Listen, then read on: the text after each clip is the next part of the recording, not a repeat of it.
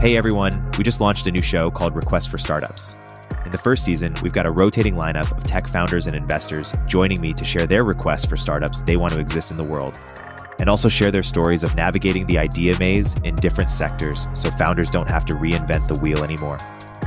The first episode is out now. We cover better dating apps, references as a service, and we work for productivity. Listen first, then build. Video episodes of the show are on our Substack. You'll find a link in the description.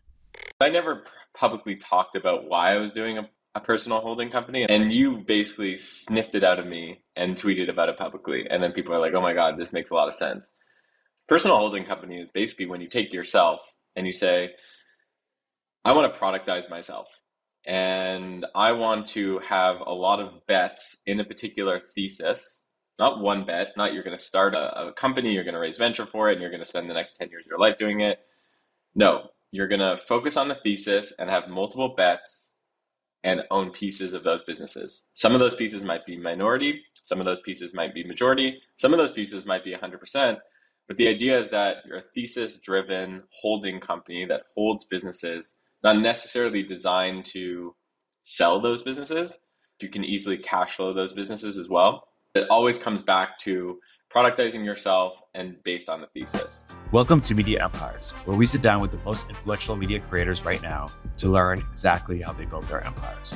Our aim is to extract the secrets of top tier podcasters, newsletter authors, and media creators who are breaking the old rules for media success.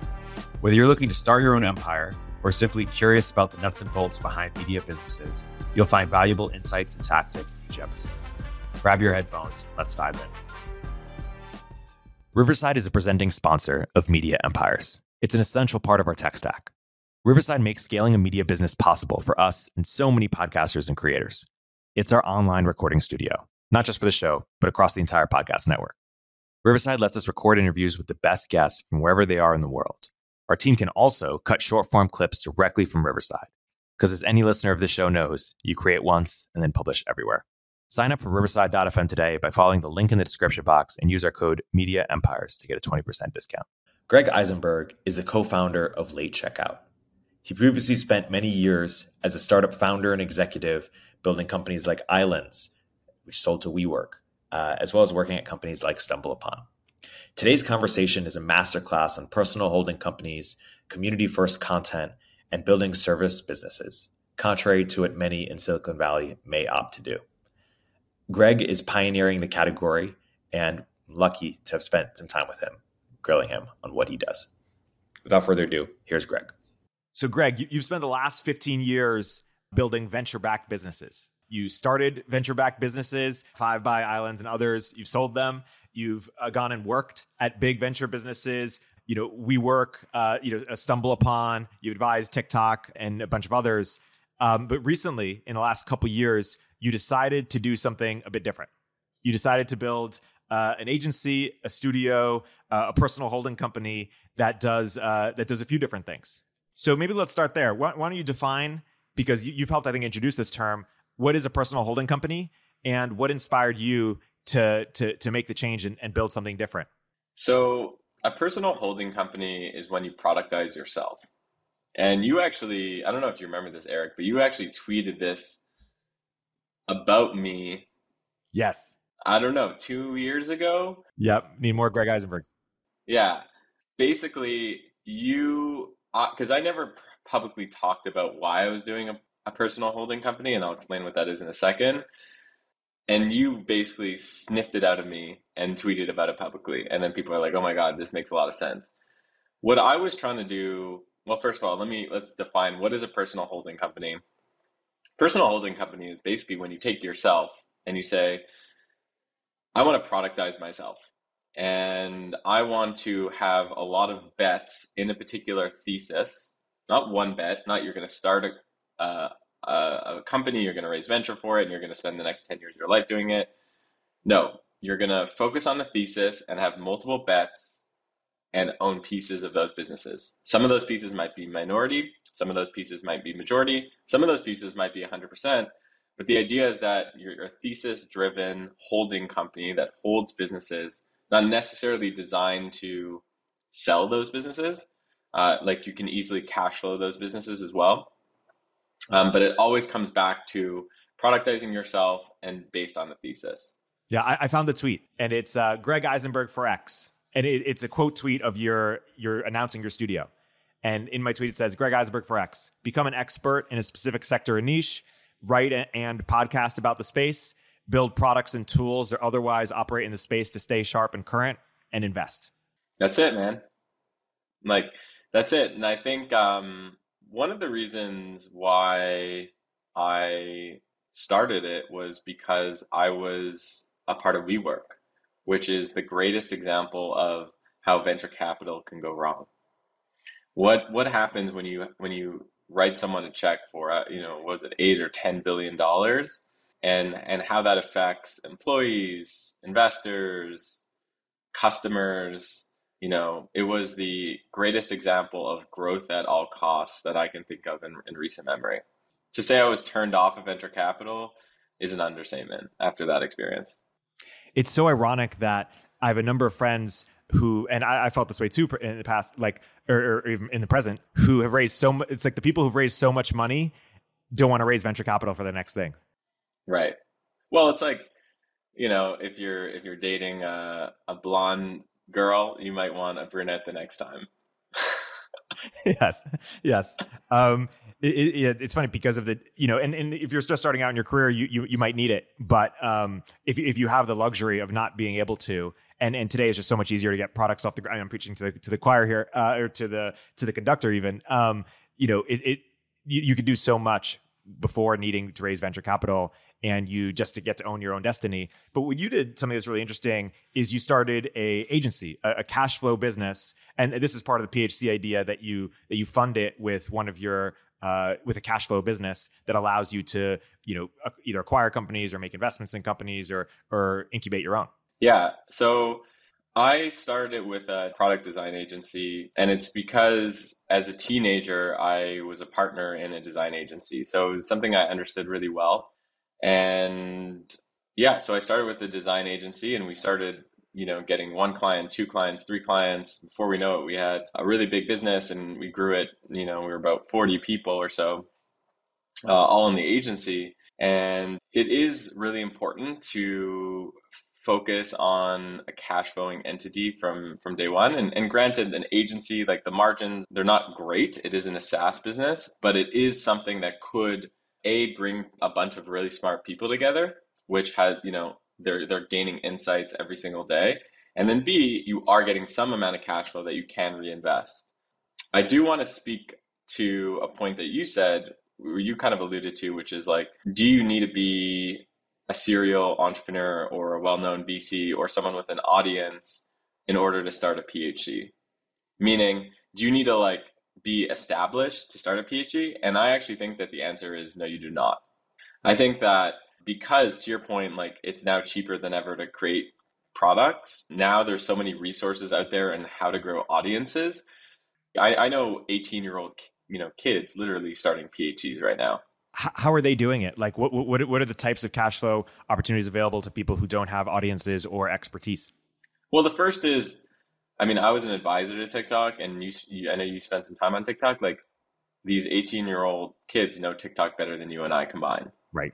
Exactly. So it's like, okay, step one, how do you create a TikTok show that gets a lot of interest and aggregates audience? Step two is how do I take that audience, convert them into a community, get their email addresses, get their phone numbers, nurture them into being advocates and then step three is really like, okay, now what can I build them?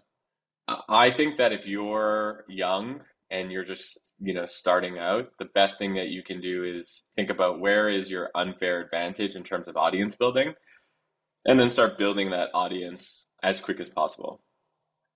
And so let's give more examples than, than, the talk one. So yeah, if you have a domain expertise like like you do in community or you know some influencers do around their their category, you know it's a bit more straightforward. If you don't have a clear domain expertise and you're, let's just say, not on TikTok or, or not like deep enough to be an advisor on it, what are other areas that come to mind that could be like a good foundation for a PHC? I actually step one is really pick a niche and then stop and then go even nicher because you're starting to see people who have niches right now and they're not seeing traction. And if they only went one level deeper, that that you know it would have worked. So, for example, like you know they want to do the niches luxury watches. Like that's too broad now. Whereas five years ago that would have been niche. Now you might have to pick like Rolexes from the 1980s and just only talk about that. So I'd say step one is to go incredibly niche. Step two is to look at what platform do I think has the highest likelihood of me going viral in that niche. So it's a mix of where do those people live? So in the example of the 80s Rolex people, maybe that's LinkedIn. And I actually think that TikTok, LinkedIn, and Twitter are the three best places in order to, you know, go viral to get audience uh, right now. And thinking about like okay i'm gonna go go on linkedin. I'm gonna go tell stories about 80s luxury watches. I'm gonna go aggregate demand. And that's really that's that's the only two steps you really need to be thinking about in the beginning. Let, let, us go pull that thread a little bit in terms of it's 2023 what you know the best ways to, to, to build an audience. You've just mentioned three platforms that you think are ripe for for audience building.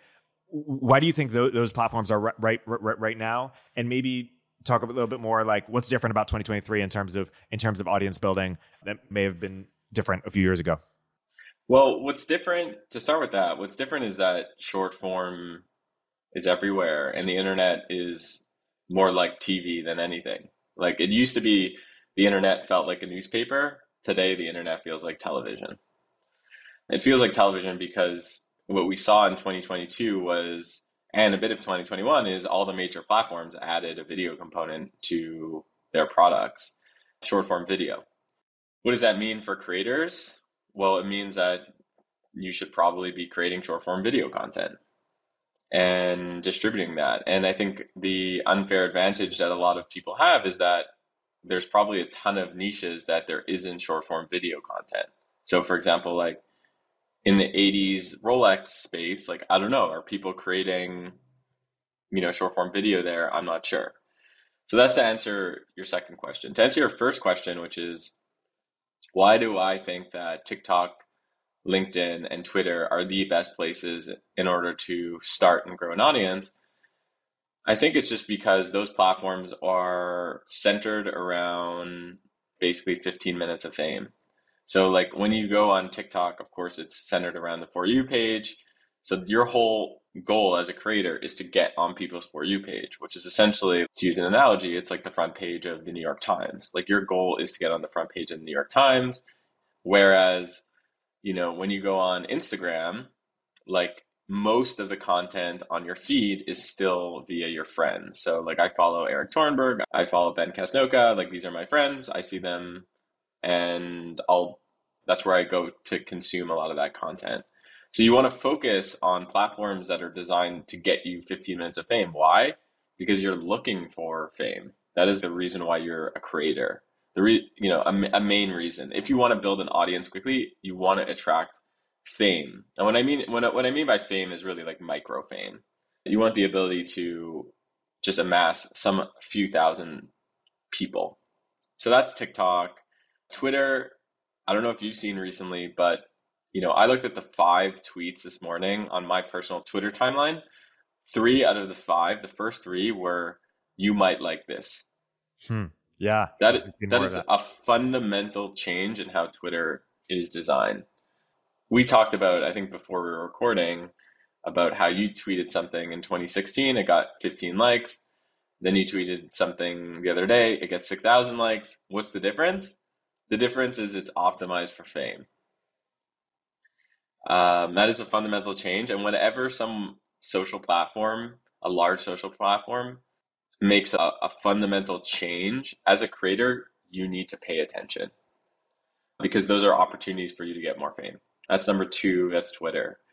LinkedIn, LinkedIn is old faithful. You know, it it, it is it, it was the sleeper in 2021 and 2022. I think people now, thanks to people like Justin Welsh, who's a big time LinkedIn creator, and others, are seeing, are, you know, have preached how how just easy it is to create content, write stories on LinkedIn, and get anywhere between four to 50,000 impressions, even if you have a very small audience.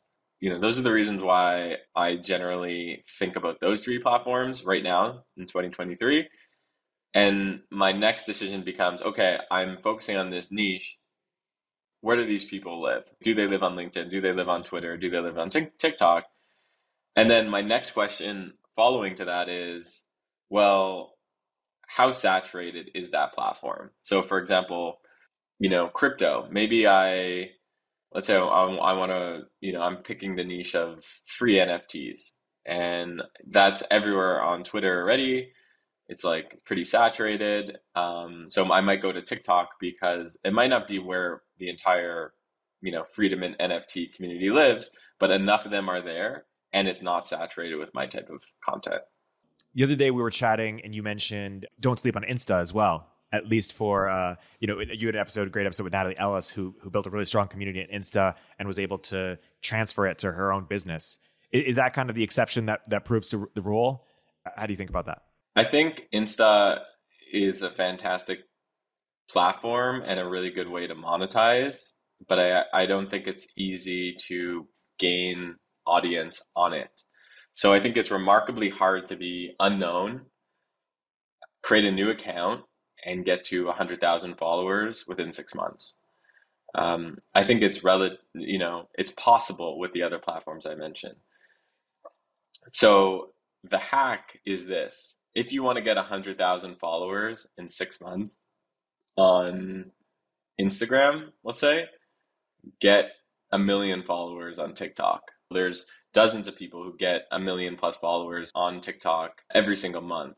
So it's it's doable. And what TikTok has is you can actually put an Instagram button on your profile. So they make it really easy for people to find out about you and then you click the Instagram and that's how you're going to get followers. Once you have those followers, that's when you can nurture them. And you can nurture them to communities, you can nurture them to products that you're selling, but yeah, I believe TikTok is the best way to get Instagram followers. Yeah. And we haven't talked about uh, email and uh, also YouTube. Well, one is is email the holy grail? Are all these other platforms just a way to get e- emails? How do you think about the worth of different audiences or the funnel? I don't know about you, but if we've learned anything from this whole Elon situation is like they could just change the algorithm, decide to okay, today they're focusing on optimizing for fame, like tomorrow they could decide not to. And that could just completely alienate your audience, right? All this work that you put in all of a sudden goes to zero. So I think most of the major creators I speak to are really focused on ultimately just getting people's email addresses and getting their email addresses and then putting them into a routine of I'm going to open up your email. That's like the game. Let's close the loop on on PHCs a bit. So we talked about why they're so valuable because you control your destiny. Um, you know, you can build whatever you want, non-constrained by the by the venture model, and and self-fund it. We talked about some ways to to build the cash flow, get it off the ground, whether you're an expert or you're not. Let's go a little bit deeper. Let's say you were running like a a Y Combinator for PHCs. Let's say it was like some people who had audience or had potential to to get an audience, so they were going to figure that part out. Once you have the the audience and a bit of the cash flow part, what advice would you be giving to some of these or what framework what's the build things that people want or do things that don't scale you know kind of phrases that you might share with some of the creators? What what comes to mind? I had a someone reach out to me this morning. He has 1.5 million followers. He's in the tech space and he reached out to me and he was like i want to start a PHC. how do i do it? basically. And his second question was like what type of products do i build? Like i just don't know and my question to him is like, tell me about your audience. Like, who, what, what motivates them? That was my first question. What motivates your audience? And he started telling me, well, a lot of them, uh, a lot of them want to go viral. A lot of them are interested in luxury goods. That's when I started telling him, like, okay, step number one for you is thinking about how do you take your audience and then basically looking at it, all the different sub niches, like basically map out your audience into the different sub niches and niches that exist. Then, when you have that, write out what do you think their motivations are. For example, maybe some of them want to be creators and their motivation is to get uh, fame. Like maybe that's one of the reasons why they watch this person's YouTube channel. Once you've mapped out all the niches and sub niches and their motivation, that's like a great framework for thinking about okay, I've got this. Now I need to go and validate some of these things because what this creator might think might not necessarily be true. And that's when I generally spend time in places like Reddit or Discord servers, etc., where I can go and like teleport to these subreddits essentially and validate, you know, in this subreddit, maybe people are talking about um, similar pain points, and I can go and validate that. Then my next step then becomes like there's obviously a hundred different products that I can go and build in this sub niche. How do how do I prioritize the ones that are most valuable and that and, and are easiest to launch? So that's I generally a process that I apply as well. So one thing I would say is just like develop that mapping piece uh, is really important when you're thinking about a studio and you're trying to launch products. The the other thing is to think about I'm actually more of a believer in buying your first cash flowing business than actually starting it. I have some friends slash people I know who have tried to start agencies who've tried to start these other businesses and have actually they end up spending one two three four years trying to kickstart that cash flowing engine while you know it did work for us it's difficult in general. So i would actually recommend figuring out how to buy something that's already working. That's fascinating. What would you advise for for me? Given you you know me and my interests and my skills does it have to be something that relates to me or is it like should i buy a design shop or dev shop? What advice would you give to me in terms of what, what i should buy? Yeah when i think of you what you're good at one common denominator with you and i think people listening should ask themselves that question what is my common denominator? Your common denominator has always been media. You were doing podcasting way before anyone was doing podcasting in our space. Like now we take this format for an interview we just think that everyone should do it but like you kind of like popularized a lot of this with a lot of your podcasts. So i think what service business could you buy that services creators is an interesting one because you understand creators i think there's another one where is there a media business that you can buy yeah and i think what's cool about both service businesses and media companies is that they trade for like you know relatively low multiples what we're used to in Silicon Valley tech world. So you can buy one and I would recommend to you start something small. Another mistake a lot of people make is like they'll go and buy spend 8 figures or whatever on a business and it will be just too much to manage. Like go and find something small that you can buy that you can grow. Andrew Wilkinson from Tiny once told me this uh, on the phone. I remember he's like, "Why do you always incubate businesses?" It's so much harder to incubate than to buy businesses. And he's absolutely correct. So, yeah, I would say if you can buy a media, email, newsletter business, a podcasting business, an agency that services creators, those are interesting ones for you. Yeah, it's interesting. The other question I would have is like, I mean, a successful you know thing would be you, you buy the the property, you also buy the team, and you sufficiently incentivize the team to just like any acquisition, you know, to, to keep going. And is it really you're just buying like a portion of it, but it's still like they own a majority? How do you think about that? Yeah, I think uh, it depends the team and it depends the structure. Well, first of all, I should say that people are writing the rules to this right now. There's some deals that I've seen that it's like, okay, yeah, we'll buy 25% of the business and it's almost like an investment. Um, and it's more passive. Some deals I've seen that are like, we'll buy 50% of the business but over the next five years we want to own 100 and here's how we do it or or 80 or or 70 right you'd be surprised how open a lot of these founders are to deals where they especially during now where the economy is so rocky where you can come in and be like hey i can help scale your business. I'm going to invest in it. And you're going to get some liquidity event day one. And on day 365 you're going to get this amount. On year two you're going to get this amount. And you know it's sort of a win-win. They get to take a little a few chips off the table. You get a business that's cash flowing and then in this scenario like you're Erik Torenberg you've got a twitter following right you can post about them and that might grow their business, for example. So they're getting tools that they wouldn't otherwise have. Yeah. That's fascinating. Makes a lot of sense. You know, we, we've discussed services businesses. Given that you're the community guy, I was like, hey, could you see yourself building a platform that could be like the dominant community leading platform? And you're like, well, perhaps. But I'm I'm really interested in like these services businesses. I was curious because that that's going back to our original conversation. That's like not what Silicon Valley or Silicon Valley mindset is usually focused on because some of the reasons even you mentioned about the margins, uh, you know, and scale and scope, et cetera. I understand having one service business to be the cash flow generating, but wh- why have you been interested in perhaps multiple?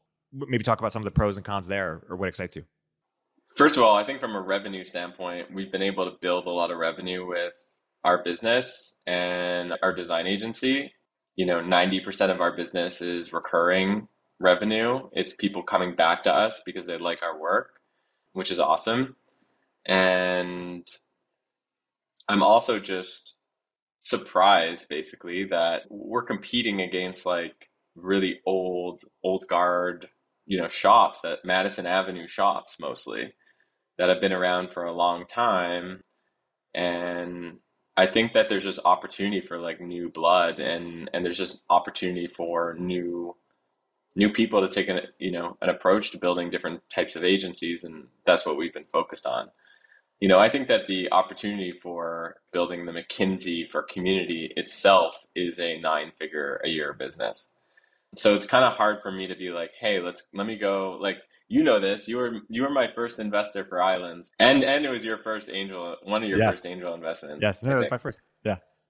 And you know how difficult it is to build social networking technology. And, and although I, I'd love to build social apps, and I think that from a cash flow perspective, agencies, services business, there's there's you know easier opportunities there, especially when you're working with, let's say Procter and Gamble, and we're already building a lot of their new products, digital products, going to them and saying like, hey, now we've got this ad agency that we just bought and selling them ads, like they're like, oh yeah, let's do that. To summarize, I think people miss uh, they don't value services business enough and they romanticize social networking and technology businesses. And you wrote this piece a few years ago. Uh, you wrote a couple pieces uh, about unbundling of Reddit, and it is you know fascinating thesis. I think I think it would be just as impactful as the unbundling Craigslist um, post.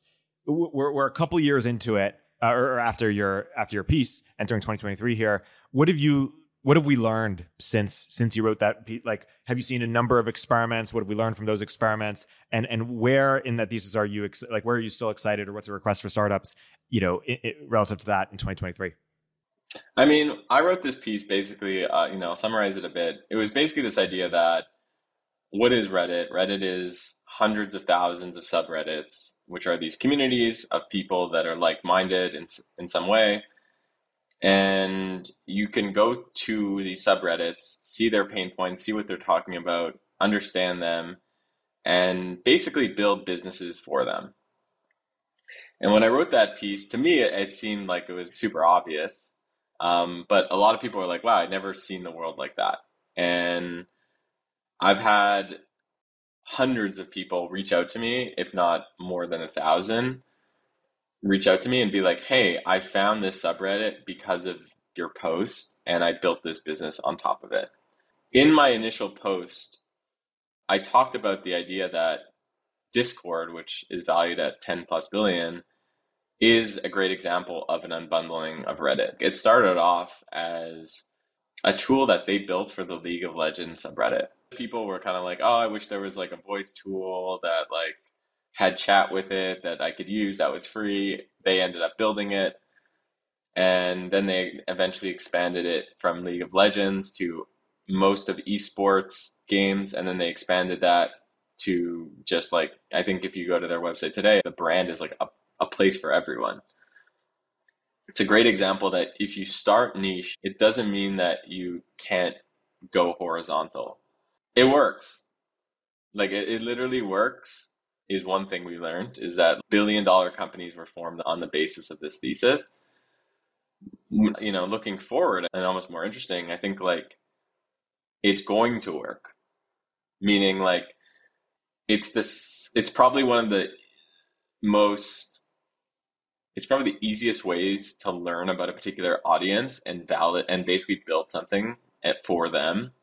Um, that there's just a tremendous amount of opportunity to go and look at using tools like I use redditlist.com, which is a tool that basically looks at what are different subreddits that are growing and looking at them and be like, you know, in the last 24 hours, this non alcoholic beer subreddit has grown to from 1,000 to 100,000. What is happening here? And what subreddit searching does, it puts you in a position to ask yourself these questions. Hey, what is happening here? Why is this happening? Oh, if if I built something like this, what would happen here? So you, you start asking these questions, you end up coming up with answers. Lots of opportunity. Yeah, it's fascinating. I mean, the fact that I can't name the Discord for sports, the Discord for finance, and I'm sure there are lots of things. And and you mean like going way more niche than this, but I'm just saying like the fact that I can't name, you know, the, the biggest companies in these spaces, it just shows how early you know we are. Absolutely. We just finished working on our agency. We did our brand design sprint with a company called After Hour. That's a pre-launch startup, so I don't think there's much information on them. But basically, it's the moderator from Wall Street Bets. Awesome. And yeah, so he obviously understands that community and he's thinking about how do I build like a quote unquote degen app for these people. Another interesting thing is like forget being an entrepreneur in residence, become a moderator for a subreddit. That's really good. That's a good line. Go join, you know, a, a, a passionate subreddit, become a moderator or create a subreddit and become the moderator and that's the best way you're going to learn all their lingo, all their systems, what they love, what they hate. Um, and that's the reason why, you know, a lot of people like you and me, we become entrepreneurs in residence. Like we become entrepreneurs in residence because we're trying to learn about different spaces. But I feel like that's so old school. No, that, and, and it goes to this, you know, you, you helped coin it or, or coined it, the sort of community first startup um, you know, it used to be, you know, build your product first, th- then build your community. And now it's just easier to build a community first. There's a lot to like there because you get to really understand what your community needs, which can inform your product, but then also have your early customers baked in, which helps you recruit, raise money if you need to, et cetera. Now, and, and I've, we've done a bunch of that, both of us, you know, in different ways. What I found challenging, you know, I, I feel like COVID gave a, a little bit of a bump to, to community first businesses. And not to say that they're they're not still tremendously valuable and a good thing to do, but I think some people took for granted that the community would stay. And you know, there needs to be some real value built on top of the community in order for it to be durable and or and the community needs to remain curated. One challenge and one question that I've dealt with and also advise others is like how do you make sure your community doesn't have ne- negative network effects? And in fact, how do you make sure it has positive network effects? Whereas, and and you've talked about the difference in community and audience, but like some people with content first businesses, like we were talking to Lenny Rachitsky, like communities built around his content, and yeah, he he supports it, but all he has to do is keep coming out with bangers, you know, week after week, which is no easy feat. But there's something about that that's a bit more scalable, and so I've been interested in content first, putting community on top versus community first putting content on top that's still different than like product first. But i'm curious how you think about what, what i'm putting out here. When you think about community let's let's use product terms. You mentioned lenny so i'm thinking okay product wise when you think about community if you boil down to the product metrics if you do community right you get retention right and you get engagement right. So you get retention because people feel more connected to the product because there's other people who they identify with. So retention goes up. And engagement goes up because people are using the product more and more because you basically baked in these rituals. So if you do community right, you do rituals right. For example, like there's rituals with Lenny's community around these meetups that he's doing. And my hunch is that if you go to these meetups, you're probably more likely to participate in the Slack that he has. You're more likely to potentially read his new newsletters. You're more likely to potentially refer Lenny's you know whole product offering and ecosystem to a friend. So community basically takes your product metrics, specifically retention and engagement, and puts it into overdrive. So yeah, if you're going to go and create a content business, like who's done that really well? I think like the Hustle's done that really well with their trends community. So they had the Hustle, which is content, and then they had trends, which is retention and engagement, and they were able to charge for that and build a big business around it. There's lots of examples like that, and I think that what it, what's beautiful about it is it's just going to make your core business, in this case, content, more effective. Totally. One thing that's interesting is, um, you know, there there was a lot of community and content businesses over the past, you know, five to seven years that raised venture money. Some of them did well, but a lot of them did well but didn't do venture scale well. And that's why we've been talking about things like PHCs because you don't necessarily need to. It's not necessarily aligned with you to raise venture in a way that would take a certain outcome off the table like selling for 30 million dollars would be life changing for someone but for for venture capitalists you know doesn't move the needle and you want to be aligned with your shareholders so venture isn't necessarily the best path for all, all communities or, or content businesses or even commerce businesses but i'm curious about if there's other funding models you guys are still investing i've been curious about funding models for creators or even indie entrepreneurs where if there's just less upside maybe you invest at just a lower valuation. It doesn't make sense for people who are already making cash flow and have de-risked it, but for people who are thinking about leaving their job to go full time on a creator, let's take you know, maybe maybe even Lenny was too senior back then, but let's take Lenny when he was at Airbnb and he'd never written a post and he's just like, hey, I've got this idea, maybe I'd be a successful writer. Could you imagine someone investing in him at like a one million valuation or, or a bit smaller? Is there any way to get venture like returns on the investor side for investing in indie makers or creators in a way that makes sense for both parties. Because if it does, that is almost a new asset class and, and more capital can flow this way. What do you think about that? Slow Ventures is actually doing this. So have you heard about this? Yes, I'm close to Sam and I spoke to, to Megan and yeah, it's it's fascinating. They're going with, with big YouTubers. They'll give them like a million dollars or something at a 10 or 15 or 20 million valuation. I, I think they're trying to get like 5% of their earnings over the next 30 years. So there's basically two two flavors of their investments. So the first is directed directly backing creators with equity capital into what becomes their PHC. And then the second thing is backing multi-time entrepreneurs by investing into an incubator slash studio type structure. So they're thinking about this, and they're the first ones that I've seen that have really they're like traditional Silicon Valley as far as I'm concerned. And then they're like, okay, hey, there's this whole new class called creators. How do we structure? How do we get upside? Like, well, that would have been the dream for them if they could, uh, you know. I remember Lenny two years ago, two and a half years ago, had five or ten thousand followers on Twitter, but you know, one of the brightest guys. Like, of course, he was going to go and build something successful. I like what's happening with the slow model Night Ventures and, and Night Media is doing something interesting. Are you, fam- you familiar with them? Yes, at a high level. You know, obviously, Mr. Beast, uh, they have a talent agency around that. They're also doing, you know, incubations and ventures.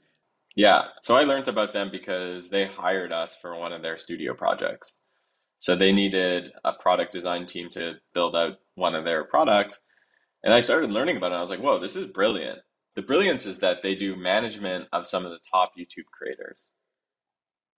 And through that, they develop these relationships. And then through that, they're like, hey, let's go incubate some stuff with you. Hey, Mr. Beast, let's go build Feastables.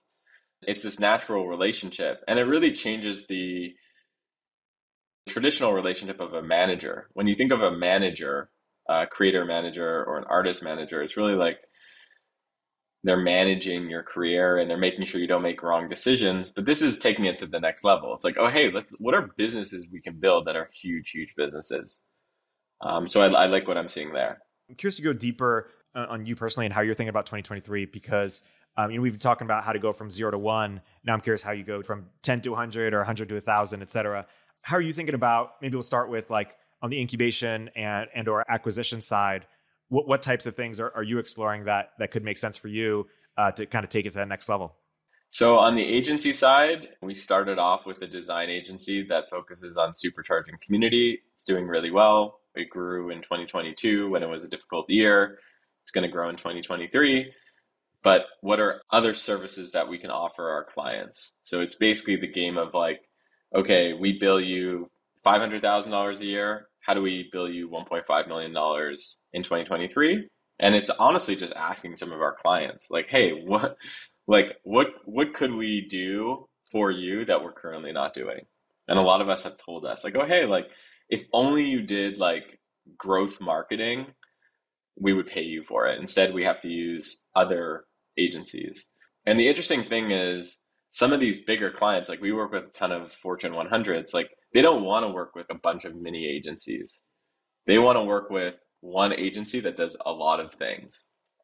So, expanding our service offering, acquiring agencies, so building a family of agencies, which which can go and you know what we talked about in the beginning. It's just easier to if you have a team that's already proven why not just go and acquire it and figure out what is what is the deal that you can do? We're really interested in creators, so incubating businesses with creators. Why are we interested in that? Because you know, at the core of every creator is a community, and that's what we understand.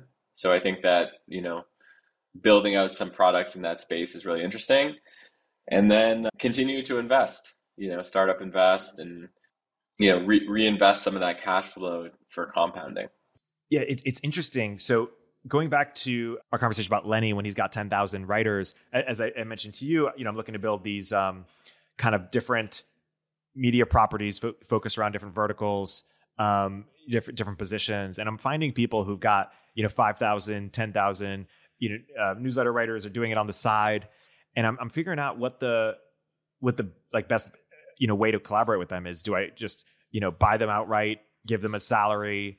um, and some equity in the new co, but then they have less ownership than they would if I said like buy a portion of it, you know, and they have a majority ownership or, or half ownership. Like I know it depends on the on the person, but maybe give a little bit of advice. And and similarly, like I have a one of my best friends runs a growth agency, and I don't know what the right way to to to work with him in a way that like makes sense for for for both of us. Any advice for for creating kind of like these win win win win agreements among people who want to work together and just figuring out how, how to make it make sense? Can you give me a hypothetical? I'm not saying your friend, but like someone who like give me like what their revenue is, how many people are they, how long have they doing it? I'll give you I'll give you two scenarios. So I'll give you I found the, the Lenny of consumer. He's 24. He's been doing this on the side while working on a startup. He wants to go full full time on it. Um, he, he's not. He's got 10,000 um, subscribers. Uh, no one's paying yet. Um, it's really good stuff.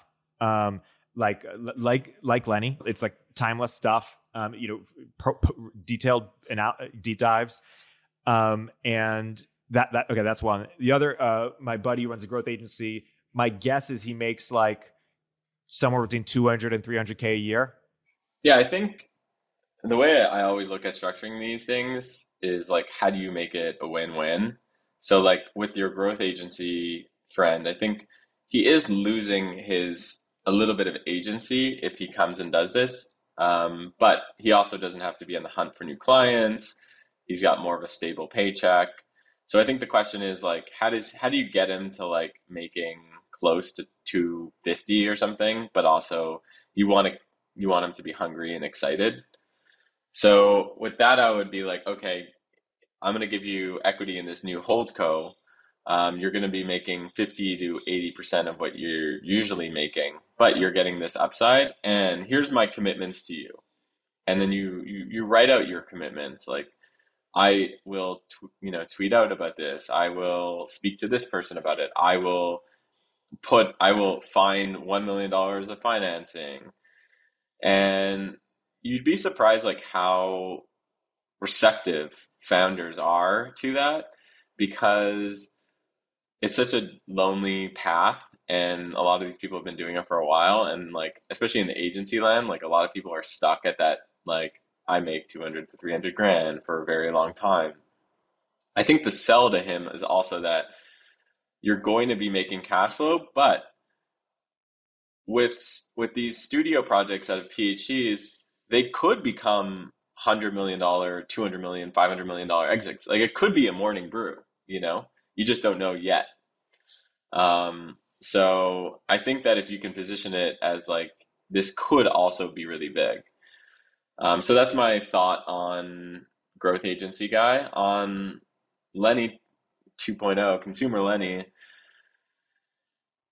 I think um I mean, what do you think his motivation is? Like, yeah, what are his what is his goals? Lenny's actually his career goal. He he wants to be like Lenny um, in the sense of he wants to be a you know respected writer, but also like investor as well. Has he? Does he have a pedigree? Like he spent two years uh, like product at a Series A startup, so not not like Lenny pedigree, but um, you know he's a talented guy. It, that's a t- that's a tougher sell, to be honest. It's a tougher sell because Lenny has paved the path around like here's the things you got to do. Maybe the closer analogy is like Turner Novak, who, who, as far as I know, didn't have a huge operating background, but is just really smart and and has detailed insight, you know, deep insights on consumer stuff or investing stuff, and and just a great guy. I think the pitch to him, this person, is like a mentorship pitch, and it's like, yes, could you do this alone? Yeah, 100%. But could you do it 2 to 5x faster with me with like me coaching it and my network to coach you on this? Like absolutely. So I think like, you know, if you can take some meaningful amount of equity and I'm not sure what that is, like anywhere between 30 and 70% depending on the deal, I think that could be exciting to him. Um, because if he's trying to be Lenny or he's trying to be Turner, like though you know Lenny and Turner, I think, have been writing for for many many years. Like it, it does take time. You you have to put in your reps, and granted, like you will hit those. Like you know, I had a tweet in 2020 which got like 60,000 likes, and I got 70,000 followers from it. You know, I think you have those moments as a creator, but the tough part is you're not sure if it's going to be on day 30 or day 3000 so if you can help, and I think that's what you like, if you were doing this, I think what you would bring to the table is, hey, I'm basically like YC. Um, uh, what does YC do? It accelerates your startup experience. So if you can actually do that, then it's worth pay, you know, the percentage that YC takes. Yeah, and I also want to give him a scout fund to help, you know, which I that, I think that is a unique value add to to get started um, on his investing track that's really helpful. Gearing towards towards closing here, uh, I'm curious how you're thinking about audience building for yourself in 2023 because I'm asking myself the same question of like, what's the 10x opportunity I, I can pursue? Is is it for you? Is it pursuing one of these newer platforms or just doubling down on your bread and butter? Like, how do you think about that?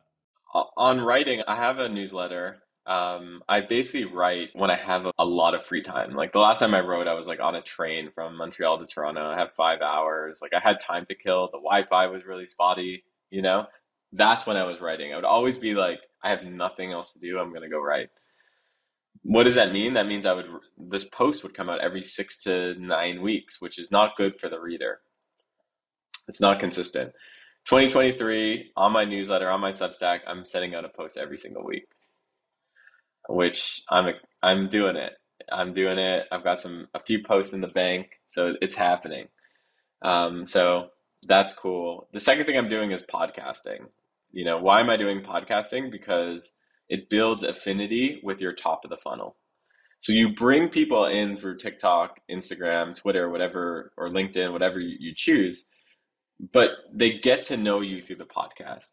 When someone's listening to you for 60 minutes, like you've listened to me, let's say for 50 minutes, whoever's listening to this, like hopefully I've built some amount of trust with you. I'm, I mean, a lot of some people might disagree with what I'm saying, and I, and I totally understand that. But some amount of people will feel that I've built some amount of trust. So I want to double down on my podcast. It's the Where It Happens podcast. Go check it out and do that. And then short form video. The beauty about podcasting is you can chop it up and create short form video clips that's the first beauty. The second beauty is now with all these platforms that are positive to short form video, you can take that short form video and you can put it on YouTube Shorts, you can put it on TikTok, you can put it on Twitter, you can put it on LinkedIn. It's never been a more valuable time to start a podcast because of that reason. That makes a lot of sense. And I feel like every other day I'm texting you screenshots of me listening to your podcast. Like it's it's been fantastic stuff yeah, we'll, we'll close with that. This has been a masterclass on building an audience, on PHCs, on where communities are going. I highly recommend listening to Greg's podcast where it happens, as well as you know reading Greg's newsletter and, and, and Twitter. I've learned a lot from it. In some ways, the Greg Isenberg for X is the inspiration for the for the for the media company in terms of finding all the all the potential Greg Isenbergs out there. Uh, thanks so much for for coming on the podcast, Greg. Thanks for having me, man. It's been fun. Riverside is a presenting sponsor of Media Empires. It's an essential part of our tech stack.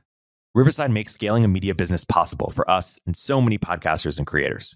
It's our online recording studio, not just for the show, but across the entire podcast network. Riverside lets us record interviews with the best guests from wherever they are in the world. Our team can also cut short form clips directly from Riverside. Because as any listener of the show knows, you create once and then publish everywhere. Sign up for Riverside.fm today by following the link in the description box and use our code Media Empires to get a 20% discount. Turpentine is a network of podcasts, newsletters, and more covering tech, business, and culture, all from the perspective of industry insiders and experts. We're the network behind the show you're listening to right now. At Turpentine, we're building the first media outlet for tech people by tech people. We have a slate of hit shows across a range of topics and industries, from AI with Cognitive Revolution to Econ 102 with Noah Smith. Our other shows drive the conversation in tech with the most interesting thinkers, founders, and investors, like Moment of Zen and my show Upstream. We're looking for industry leading hosts and shows along with sponsors. If you think that might be you or your company, email me at erik at turpentine.co. That's E R I K at turpentine.co.